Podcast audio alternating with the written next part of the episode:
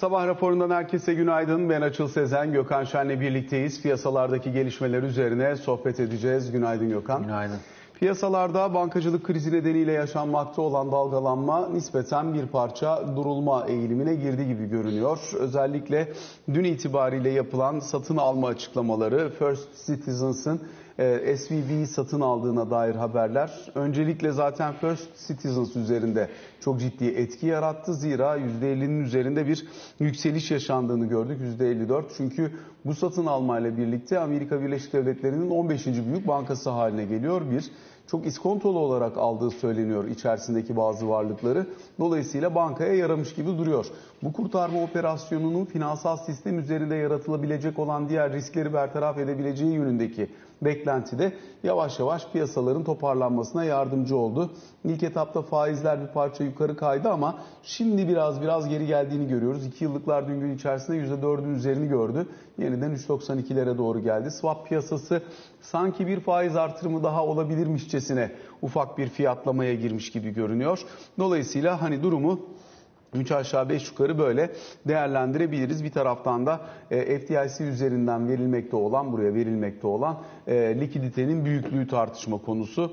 Ayrıca bundan sonra bir banka daha batarsa ne olacak soruları da sorulmaya devam ediliyor. Ama bugün nispeten daha sakin olduğunu söyleyebiliriz piyasanın. Diğer yandan yine özellikle e, CFTC tarafından Amerika'nın SPK'sı üzerinden Binance'e ve Binance'in CEO'suna açılmış olan bir dava var. E, dolayısıyla bundan sonraki süreçte Changpeng Zhao'nun dönemin e, hani buralarda en fazla tartışılan konuşulan ismi olarak e, burada CFTC'nin e, kurallarına ne kadar uyduğu ne kadar uymadığı gibi sorularla karşı karşıya kaldığını görüyoruz. Özellikle kara para aklama konusuyla ilgili e, çeşitli eleştiriler var e, bu noktada e, CFTC'den yapılan açıklamada. Diğer taraftan yine özellikle iç gündeme dönüp baktığımız zamansa içeride dün kapasite kullanım oranını gördük. E, %75'lik sınırın altına geldiğini dolayısıyla sanayideki yavaşlamanın biraz daha belirginleşmeye başladığını gözlemliyoruz. E, ayrıca yine beyaz eşya üretiminden reel kesim güvenine kadar e, reel kesim güveninde ufak bir artış olmakla birlikte alt kalemlere baktığımızda bunun ağırlığının hizmetlerden kaynaklandığını, üretim bacağında nispi zayıflamanın biraz daha göze çarpmaya başladığını gözlemliyoruz. Bunları da değerlendirebiliriz. Diğer taraftan da özellikle son dönemde arka arkaya atılan adımlar var en düşük emekli maaşının yukarıya çekilmesi, bayram ikramiyesi gibi veya diğer unsurlar da var. Torba kanununa gelen geçici işçilere kadro sağlanması gibi unsurlar. Bunların maliyetlerinin AK Parti Grup Başkan Vekili Mustafa Elitaş'ın açıklamasına göre 150 milyar TL civarında oluştuğunu görüyoruz. Belki bir parçada bütçe üzerine konuşma şansımız olur. Önce bir istersen iç gündemi derleyip toparlayalım. Sonrasında e, yurt dışına da dönüp bakarız. E, maliye bacağı üzerinden gelen önlemler ve buralardaki canlandırma çabalarını zaten e, uzunca bir süredir konuşuyoruz. Bekliyorduk da seçime giderken. Dolayısıyla bu son torba kanunda 150 milyar liralık bir maliyet çıkmış. Yani çok şaşırtıcı değil e, herhalde. Tabii çok büyük bir e, açılma da olduğunu söyleyemem e, bütçede açıkçası. E, depremden e, kaynaklı olarak belki bir işte ekstra e, harcama e, gerekecek. O harcamanın büyük bölümünde sen de daha önce burada hesabını yapmıştık. E, herhalde yani tamamen varsayım olarak söylüyorum. Herhalde %75'i e, bu seneye, %25'i gelecek seneye olmak üzere e, ekstra harcama yapılması gerekiyor. Burada tabii ne kadar bina ve binalar için gerekli olan ne kadar e, altyapı harcaması yapılacağı e, konusu bence önemli. Çünkü harcamanın büyük tarafı buradan gelecek. Son çıkan e, düzenlemelerle işte EYT, emekli aylıklarının artırılması ve diğer e, düzenlemelerle e, bütçe açının bir parça daha açılacağı e, görülüyor. Tabii yani seçim dönemi olması önemli bir konu. Fakat seçim dönemi olmasının yanında e, vatandaşın fiyatların altında ezilmesi ve toplumun bir bölümünün çok ciddi e, geride kalması da muhtemelen e, siyasetçinin yani siyasetçi harekete geçirmiştir. Bu normaldir. Sonuçta e, vatandaşları için, ülkeleri için siyaset yapan insanlar. Ama seçim dönemi olması da mutlaka bir ekstra motivasyon getirmiştir diye düşünüyorum. Bütçe tarafından baktığında ise yani çok ciddi bir alarm zili e, çalacak durumda değil Türkiye. İşin gidişatına baktığında e, yani flow tarafından, akım tarafından Türkiye bu e, işte pandemi sonrasında bütçe açığını minimumda tutarak kamu genel borcunu azaltabilen dünyadaki belki nadir ülkelerden bir tanesi. Yani %42'lerden yeniden e, %30'lara doğru kamu genel borcunun milli hasılaya oranı söz konusu e, Türkiye'de. Bu dünyada pek görülen bir şey değil. Yani gelişen ülke standartları içerisinde de Türkiye yaklaşık 20 puan kadar bu göstergede daha iyi konumdayken bir de pandemi sırasında tüm ülkeler bütçelerini açarken Türkiye daha itidalli davranmış oldu. O bakımdan çok bütçesel bir sıkıntı görmüyorum. Yani stok tarafı böyle. Flow olarak baktığında da yani yıllık bütçe açıklarına eğer ki deprem ve deprem sonrası maliyetler olmasaydı Türkiye'nin yönetemeyeceği bir açıktan da bahsedemeyecektik. Yani bir değil de belki 1.3 olacaktı. O bakımdan yani bütçe bence Türkiye ekonomisinin en sağlam karnı ve dolayısıyla bir hani alarm zili çalmaya gerek yok. Zaten orada bir yer olduğu için de bence biraz böyle e, bol keseden de verebilme durumu var. Benim şeyim bu yani yorumum bu.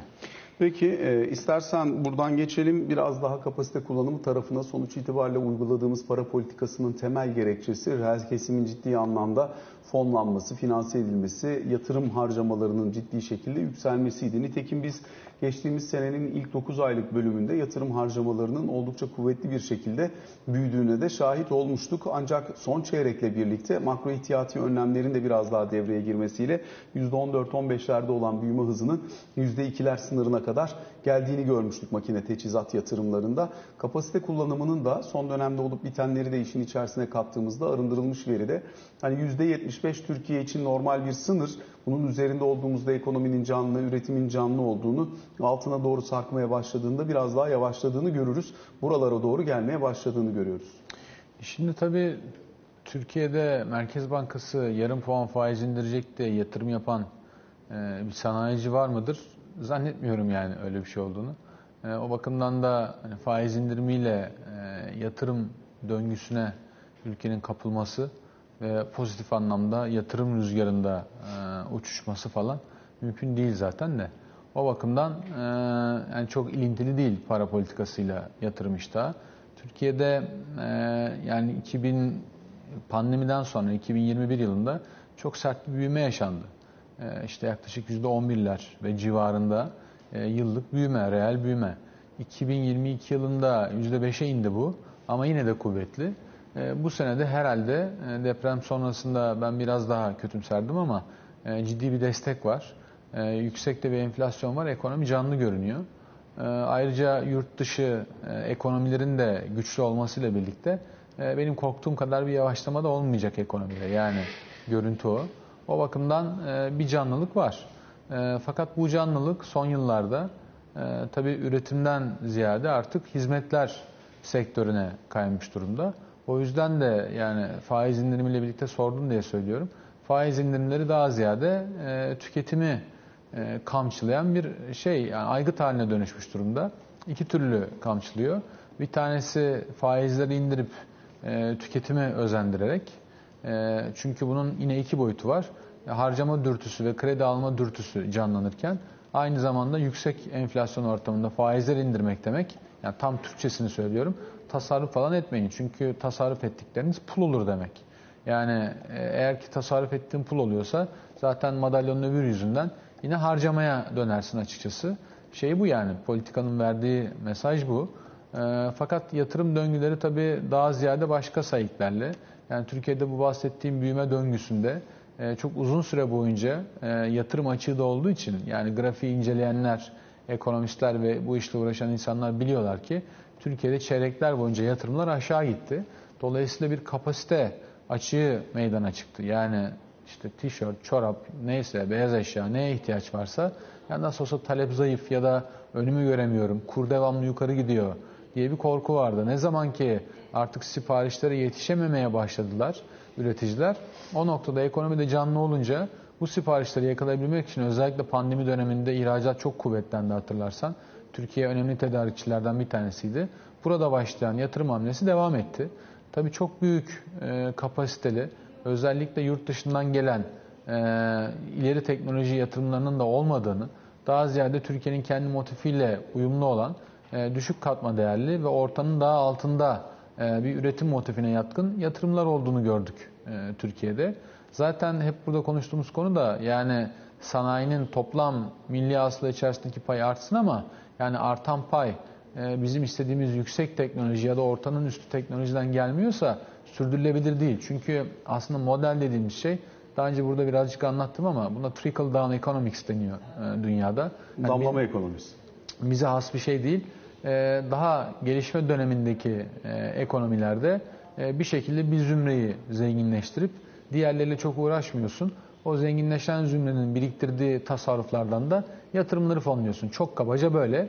Ondan sonra da ülkenin kalkınmasını bekliyorsun. Yani Çin'de tutan işlerden bir tanesi ama Türkiye gibi zaten orta gelir seviyesinde yer alan yani düşük gelirde yer almayan işte 8 bin 10 bin dolar fert başına milli gelir seviyesinde yer alan bir ülke için e, birilerini yukarı atıp diğerlerini belli bir seviyede tutup onların e, mevduatlarıyla bir yere götürmek çok akıllıca bir çözüm değil. Çünkü Çünkü o zaman kazanımlardan kaybetmiş oluyorsun Türkiye gibi ülkelerde. Orta gelir düzeyini daha fakirleştirmiş Tabii bir de oluyorsun. şimdi- Dolayısıyla uçurum çok açıldığı için bu kesimlerin ta- e, talebi ciddi anlamda bozulmuş da oluyor. E, şimdi demokrasi var. Sene 2023.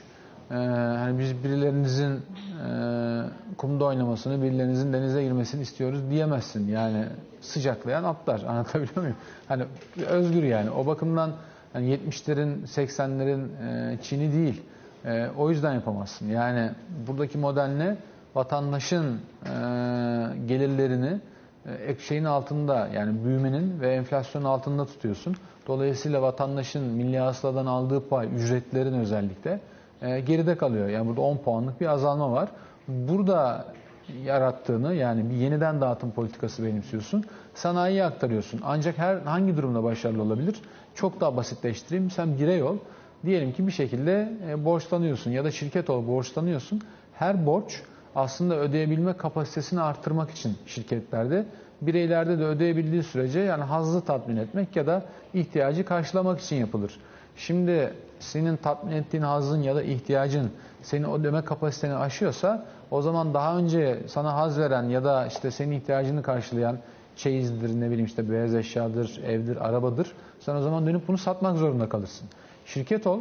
Eğer ki aldığın borç senin yarınki ödeme kapasiteni arttırmıyorsa o zaman işletmeyi kapamak durumunda kalırsın. Aynı mantığı ülkeye uyguladığımızda vatandaşlardan aldığını sanayi işletmelerine verdiğinde eğer ki bu sanayi işletmeleri vergileriyle, yatırımlarıyla, istihdamlarıyla toplumun kalanına ekstra bir değer yaratamıyorlarsa o zaman bu yeniden dağıtım mekanizması vatandaşların dur dediği yere kadar ancak devam edebilir.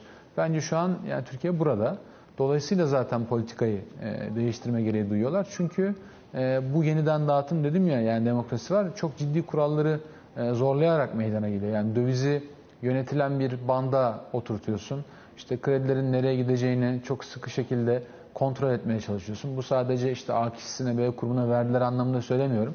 Hani onlar da var. İhracatçılar tarafında da ciddi bir ayrışmaya gidiliyor. Her nitelikli ihracatçıya bile kredi verilmiyor ama benim bahsettiğim hani biraz daha bankalara çeşitli kıskaçlarla işte çeşitli oran orantı yöntemleriyle e, kredi pozisyonları e, atamak ondan bahsediyorum.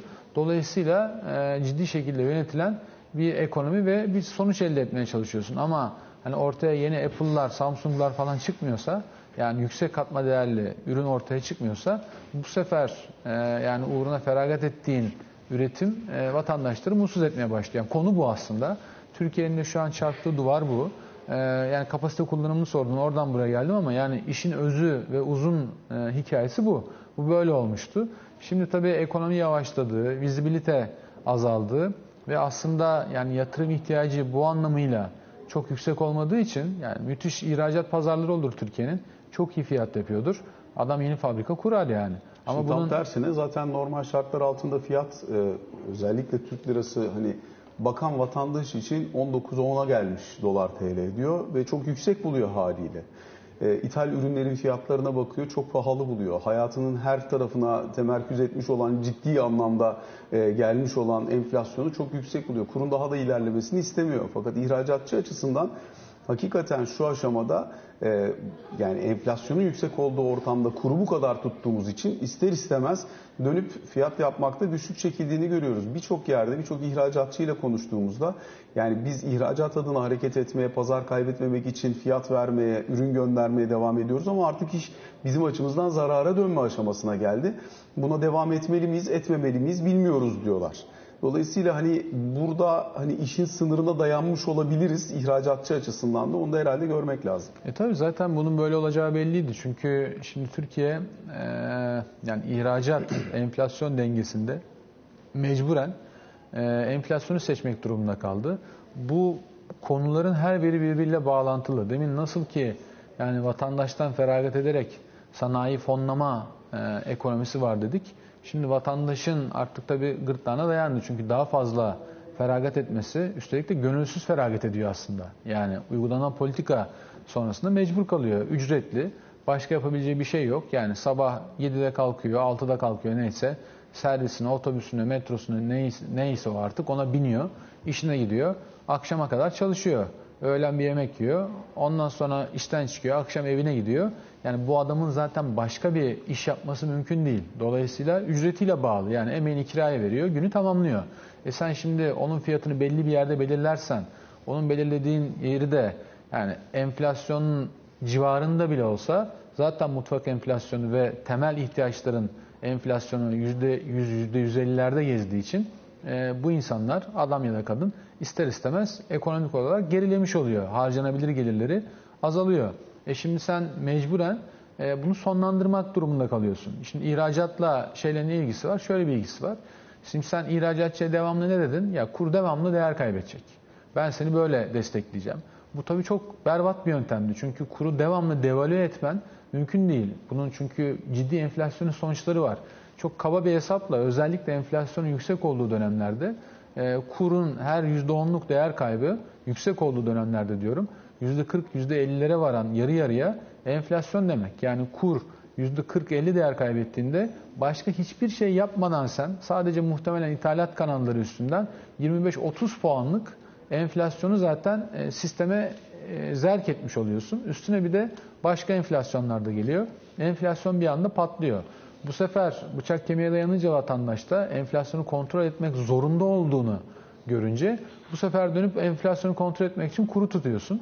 E, kuru tuttuğunda aynı ya da benzer enflasyona maruz kalan fakat daha önce kur yukarı gittiği için rahat fiyat yapabilen ihracatçı bu sefer ihracat yapamamaya ya da fiyat tutturamamaya başlıyor. Bu sefer başka bir tercihe geçiyorsun. Zaten normal şartlarda para birimi bu kadar değer kaybederken e, yani olmasını beklediğin şey ne? Yani kur niye serbest? Kur şundan serbest. Para birimim değer kaybetsin. O oldu bu oldu fark etmez. Kur yukarı gitti. Kur yukarı gittiği için ihracatım arttı. ithalatım da azaldı. İnsanlar daha az kıyafet, telefon, yabancı marka olarak söylüyorum. Ya da işte araba alabildiler. Dolayısıyla da ithalat çöktü, ihracat arttı. Bir anda dengem toparladı, dış dengem. E dış dengem toparlayınca otomatikman kurum değer kazanmaya başlıyor. Çünkü niye? Risklerim azalıyor, ihtiyacım azalıyor. Bu sefer ne oluyor? Enflasyon aşağı geliyor. E tekrar vatandaşlar tüketiyor. Yani bu ekonominin serbest bir kapitalist ekonominin, serbest bir kur rejiminin olduğu bir ülkede otomatik bir düzenleyici. E şimdi bunun çalışmasına izin vermeyince bir yandan da ya vatandaş da tüketmeye devam etsin, çok şikayet etmesin diye hem kredileri serbest bırakıp hem de çeşitli düzenlemelerle ithalatın da önünü almayınca e, bu sefer ortaya garip bir durum çıkıyor. Yani vatandaş tüketiyor, ihracatçı bir yapabiliyor, bir yapamıyor ama enflasyon da düşmüyor. Bu sefer kimse mutlu olmuyor. Yani politikayı değiştirme istekleri bence bundan kaynaklanıyor. Çünkü çok uzun süre geçmeden yaklaşık bir buçuk sene içerisinde e, yani model, ya bir model olmadığı ve bunun çalışmadığı, çok ciddi ekonomik dengesizlikler biriktirdiği, makro dengesizlikler biriktirdiği bunların birbiriyle çelişir ve çatışır hale geldiğini görüyoruz. Mesela ihracatçıyı söylüyorsun, ben bir sektör daha söyleyeyim, turizm sektörü. Şimdi Türkiye'de turizm çok iyi gidiyor. Çok şükür artık bombalar patlamıyor. Türkiye zaten taşı toprağı mükemmel bir ülke. 45 milyona 12 aylık e, turist dayanmış. 850-860 dolar. 900 desen yaklaşık işte 40 milyar dolarlık bir turizm geliri. Müthiş. Fakat şimdi e, kuru tutup iç dış denge fiyatlarını kaybettiğinde muhtemelen yani turla gelen turistler vardır. Antalya'da otel alıyorlardır tur şirketi üstünden. Belki ucuz alıyorlardır bilmiyorum. Ama Türk vatandaşları e, gittiklerinde muhtemelen garip şeylerle karşılaşacaklar bu yaz fiyatlarla. Turistler için de yani dış turizm için söyleyeyim. Onlar da geldiklerinde muhtemelen euro bazında müthiş pahalı bulacaklar. Çünkü euro, dolar ve pound'un yukarı gitmesine izin vermediğimiz için enflasyonu tutmak adına Bu sefer içerideki enflasyonu ama onu durduramıyorsun. Yani yiyecek, içecek, yatak fiyatı, elemanın Personel maliyeti. emeğinin ücreti vesaire filan, arsa, arazi fiyatları, o şu bu kiralar onlar müthiş yerlere geliyor. Ama adam bir geliyor mesela geçen seneki turist ya geçen sene işte dolar TL ya da euro TL arasında ne kadar fark var? Diyelim %20 fark var tam hatırlamıyorum. Ee, ama fiyatlar %80 gitmiş minimum. Ee, bu sefer turistin alım gücü düşmüş olacak. Ya turizm e, kurun yönüyle de doğrudan bağlantılı bir şey. Bunu da atlamayalım. Yani Türkiye çok güzel bir destinasyon. Hakikaten öyle. E, fakat ucuz olduğu için de çok iyi bir destinasyon. Yani o yüzden tercih ediyorlar. Türkiye çok yüksek gelirli gruba da bazı yerlerde, bazı lokasyonlarda hitap ediyor. Fakat ülke genelinde edemiyor. Yani hala da kültürünü satamıyor. Bugün yani en ülke ismi vermeye gerek yok. Hani gittiğinde yani ufacık bir şeyi bile sana müthiş bir e, tarihsel arka planıyla veriyorlar yani. Oralarda yatıp kalkıyorsun 3 gün 5 gün. Türkiye bunu başarabilse Türkiye'yi gezmek 3 aydan aşağı sürmez ama yapamıyoruz. O başka Bazen bir işte konu. belki biraz Kapadokya'da falan yapabiliyoruz. Onun O kadar. Zaten olmuyor yani. Kapadokya yurt dışında olsa yani sen ben zor gireriz. Yani ekstra bir vize isterler öyle söyleyeyim. İnanılmaz bir yer yani Allah'ın bir lütfu ama yani tabii bilmiyorum nasıl işletiliyor.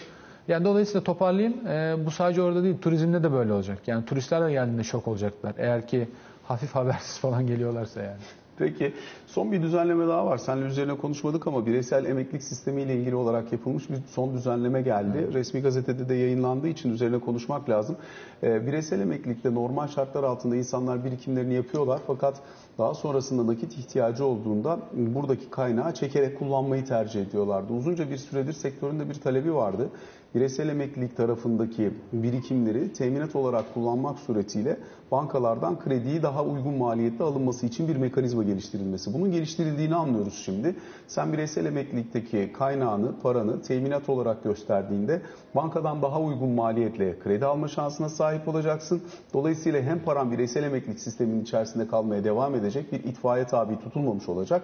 Hem de aynı zamanda sen daha uygun maliyetle kredi alabileceksin. Bankada verdiği ihtiyaç kredilerinde normalde karşılığında çok doğru düzgün bir teminat bulamazken teminatını kaynak olarak görebildiği bireysel emeklilik üzerinden aldığı için e, onlar da kendini daha güvende hissedecek. Dolayısıyla üç tarafın da kendini daha güvende hissettiği bir kredilendirme mekanizmasına dönüşme potansiyeli var gibi görünüyor.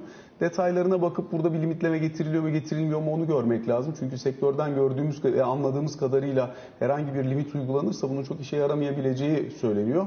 Ama eğer uygulanmazsa doğru bir esasla oturtulursa hakikaten iyi bir düzenleme gelmiş olabilir. Bireysel emeklilik herhalde yolunda giden birkaç yerden bir tanesi ekonomik aktivite içerisinde düzenlemeler açısından. Bireysel emeklilik tabii Türkiye'nin e, reformlarından bir tanesi. Çok önemli bir alan. Ee, tabii niye böyle bir düzenlemeye ihtiyaç duyulmuş ben anlamadım. Ee, ben düzenlemeleri tabii e, genel e, akışı içerisinde değerlendirmeye uygun buluyorum. Yani şöyle, e, sen mesela tasarrufları mı özendiriyorsun? Yoksa harcamayı mı özendiriyorsun? Ya da nasıl bir politikan var ve bunlar birbirleriyle uyumlu mu? Şimdi Türkiye'de faiz 8,5, e, kredi maliyeti bireysel taraftan geldin diye söylüyorum 40. E, alıp alamayacağım belli değil. E, konut fiyatları garip bir yerde. Hani konut kredisi bakarsan var. Bunu bir açtılar, bir kapadılar. Ters söyledim. Bir kapadılar, bir açtılar. Yani işte e, belli limitlere kadar veriliyordu. Şimdi bunlar çok yukarı gitti. Orta üst segment, ortanın üstü ve üst segmentlere de kredi imkanı açıldı ama bankaya gittiğin zaman da alamıyorsun. E, bireysel emeklilikte devletin müthiş bir katkısı var. Müthiş özendirici yüzde otuz. E, fakat bireysel emeklilik getirilerini bu para politikasıyla kötü bir yere taşımış oluyorsun. Yani bir yandan da baltalıyorsun. E, dolayısıyla bir taraftan tasarrufu özendirip bir taraftan e, tasarruftan kaçırıyorsun politikayla. Bunlar birbirleriyle çelişiyor. Bireysel emeklilik tasarrufu yani çok büyük bir alım olmadığı sürece mesela ev gibi dünyada çok yani her ülkede değişmekle birlikte uygulama bozdurulmasına sıcak bakılmayan bir iş. Sen devlet olarak hem %30 e, sen katkıda bulunacaksın, özendireceksin hem de bozabilmesi için ya da harcayabilmesi için e, tekrar bir bankaya teminat imkanı çıkaracaksın. Aslında işte bunu bozmasın diye e, çıkartıyorsun. Çünkü benim e, sektörden yine e, hemen hemen bütün oyunculardan aldığım geri dönüş şu. Yani zaten ya gayrimenkul almak için, ev almak için bozuluyor evlilik aşamasında bozuluyor veya işte üniversite harcaması ya da e, askerlik, bedelli askerlik için buradaki birikimler ağırlıklı olarak çekiliyor. Dolayısıyla bunlarda kredi olarak, kredi teminatı olarak kullandığında o parayı çekmeden sistemde tutarak devam edebilir. Sen borcunu ödediğin müddetçe paran da orada kalmaya devam edecek. İşte anlıyorum Böyle ben desteklemiyorum var. ondan bahsediyorum. Yani ev alacak olsa tamam. Yani bunlar genellikle hayat boyu tasarruf olarak bakılıyor. Yani hani zorla da biriktirtemeyiz. Anlatabiliyor muyum? Yani demeye çalıştım bu yani bozacaksa da bozacak. Yani hani bu kadar da artık sektör istedi düzenledik. Ben dediğim gibi ben doğru bulmuyorum. Ee, çünkü işin ruhuna aykırı. Zaten benim %30'unu vererek desteklediğim bir yerde bir de üstüne niye ben ucuz kredi verip e, bankadan kredi kullandırtayım bana çok mantıklı gelmiyor. Eminim sektör istemiştir. Niye istemesin tabii? Yani hem e, tasarrufu bozulmayacak hem bankayla şey artacak. E, zaten şirketler bankaların da şirketi bir yandan filan. Yani onlar için tabii ki iyi olabilir. Ama işin ruhuna e, bana biraz aykırı gibi geldi. Dediğim gibi konut almak içinse evet. E, evlilik için zaten farklı şeyler var. Çeyiz hesapları var, şunlar bunlar farklı şeyler var. E, yani o yüzden hem tasarruf etmesi için destekleyeceğim hem de bozması için ucuz kredi vereceğim ama bozmasın diye vereceğim. Benim kafamda tam oturmadı yani. Peki kısa bir araya gideceğiz şimdi. Sonrasında Ali Can Türkoğlu da bizlerle birlikte olacak. Kaldığımız yerden devam edeceğiz.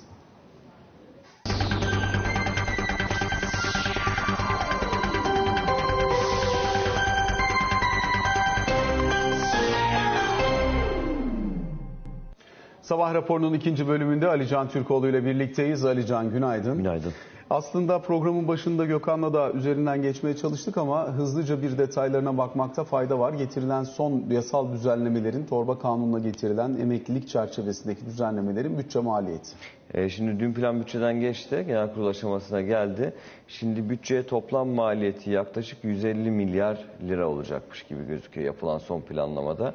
Bir takım detaylar da var bununla ilgili olarak. Yani en düşük emekli aylıklarının e, 7500 liraya çıkmasının e, yıllık maliyetinin toplam 120.8 milyar lira olacağı hesaplanmış hükümet tarafından. Bunun bu yılki maliyeti 85 milyar TL ama yıllık maliyetinin 120 milyar TL, 120.8 milyar lira e, olacağı hesaplanıyor. E, bayram ikramiyelerinin 1100 liradan 2000 liraya çıkıyor olmasının da bütçeye maliyeti, yıllık maliyeti 24.9 milyar TL e, olarak gözüküyor. Şimdi bir takım teklifin içinde detaylar da var. Mesela işte teklifin içinde 2013'ten önce işsizlik sigorta fonundan ödenmiş olan fazla işsizlik ödeneği tutarlarının tahsilatından vazgeçilmiş mesela. İşte 36 milyon TL buradan bir e, bütçeye e, yük getirecek gibi.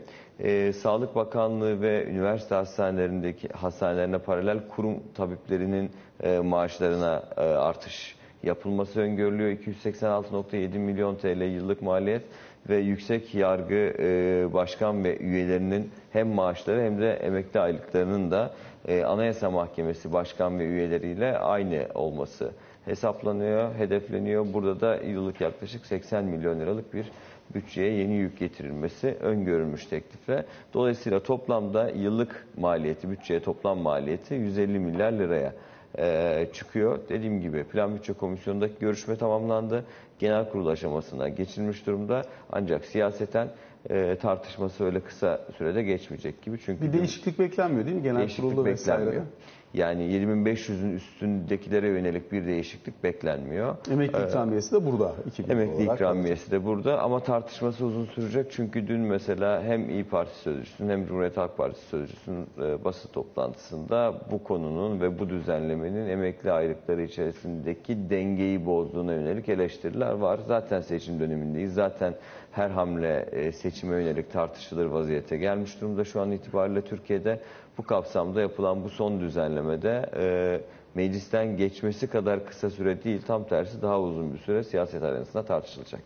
Diğer taraftan Cumhurbaşkanlığı adaylığı için e, imza ile aday olma süreci de tamamlandı. Sonuç itibariyle Türkiye'nin 14 Mayıs seçimlerine kaç Cumhurbaşkanı adayıyla gireceğini artık biliyoruz. 4 aday. Evet de aslında resmen bilmiyoruz. Yani geçici liste şu an itibariyle yayınlandı. Şimdi itirazlar alınacak mesela. Ee, y- 29 Mart'a kadar itirazları e, alacak Yüksek Seçim Kurulu. 30 Mart'ta da itirazlar karara bağlanacak. 31 Mart'ta aslında biz resmen resmi gazetede kesin aday listesini göreceğiz. Şimdi itirazlar olacak mı sorusunun cevabı da aslında netleşiyor. Dün mesela İyi Parti açıkladı. Ee, Cumhurbaşkanı Erdoğan'ın e, adaylığı ile ilgili bir itiraz süreci e, İyi Partililer tarafından Yüksek Seçim Kurulu'na yapılacak. Yani bir kişi sadece iki defa Cumhurbaşkanı seçilebilir maddesine aykırı bir adaylık olduğunu iddia ediyor İyi Parti tarafı ki zaten siyasetten tartışılan hususlardan biriydi. E, sistemin değişmesi, devletin değiştiği anlamına gelmez. Dolayısıyla bu adaylık e, hukuki değildir yönünde bir açıklama var. Daha öncesinde Mehmet Uçum'un yapmış olduğu açıklamalar vardı. Adaylığın neden hukuki olduğuyla ilgili olarak ama en azından bugün itibariyle e, yine siyaseten Recep Tayyip Erdoğan'ın adaylığı konusu siyasi partiler arasında tartışılacaktır. Yüksek Seçim Kurulu dediğim gibi 30 Mart'ta itirazları, başka itirazlar olacaksa bunları karara bağlayacak. 31 Mart'ta da Cumhurbaşkanı kesin aday listesi resmi gazetede yayınlanacak. Dolayısıyla 1 Nisan'da da oy pusulalarındaki yer belli olacak. Dolayısıyla o tarihe kadar o çok beklenen ve konuşulan görüşmenin gerçekleşmesi bekleniyor. Yani Kemal Kılıçdaroğlu ile Muharrem İnce arasında şu anda geçici aday listesindeki iki cumhurbaşkanı adayı arasındaki görüşmenin kesin aday listesi resmi gazetede yayınlanana kadar e, o görüşmeyi gerçekleşmesi daha yüksek ihtimal olarak bakılıyor Ankara'da. Ha bu görüşme sonrası bir karar değişikliği olur mu? Ee, işte Muharrem İnce Sayın Kılıçdaroğlu lehine adaylıktan çekilir mi? Bütün, bütün bunların cevaplarını göreceğiz. Burada şunu sorayım yani e, adaylık kesinleştikten sonra pusulada ismi yer almaya devam edecek doğru mu? Ya evet şimdi orada Yani ben lehte pusulaların ne zaman basılacağı tarihiyle ilgili olarak bir bilgi yok henüz. Ama şu ana kadar da hiç olmamış bir şey. Yani resmen resmi gazetede e, ismi kesin aday listesinde yer aldıktan sonra ve oy pusulalarındaki pusulasındaki yeri belli olduktan sonra bir cumhurbaşkanı adayı şu ana kadar adaylıktan çekilmiş değil. Hakkı mıdır? Hakkıdır. Dolayısıyla kesin aday listesinde yani Nisan ayı itibariyle seçime kadar olan süreçte ben vazgeçtim diyebilir mi bir aday? Diyebilir ama o zaman pusula da eğer baskıya girdiyse isminin o pusula içerisinde yer alması gibi bir e, farklı bir durumla karşı karşıya kalabiliriz. İşte zaten tam da bu nedenden ötürü aslında o görüşmenin işte 31 Mart tarihine kadar yapılması ve bir karar verilecekse verilmesi bekleniyor. En çok yani dün itibariyle Ankara'da konuştuğum herkesin en çok konuştuğu konu da buydu. İşte bu görüşmenin ne zaman gerçekleşeceği ve görüşme olursa herhangi bir fikir değişikliği olup olmayacağıydı ama zaten takvim oldukça sıkışık. O yüzden bu sorunun cevabını almak için çok fazla beklemeyeceğiz. Teşekkür ediyoruz Alican. Böylelikle sabah raporuna bugün için son noktayı koymuş oluyoruz. Hoşçakalın.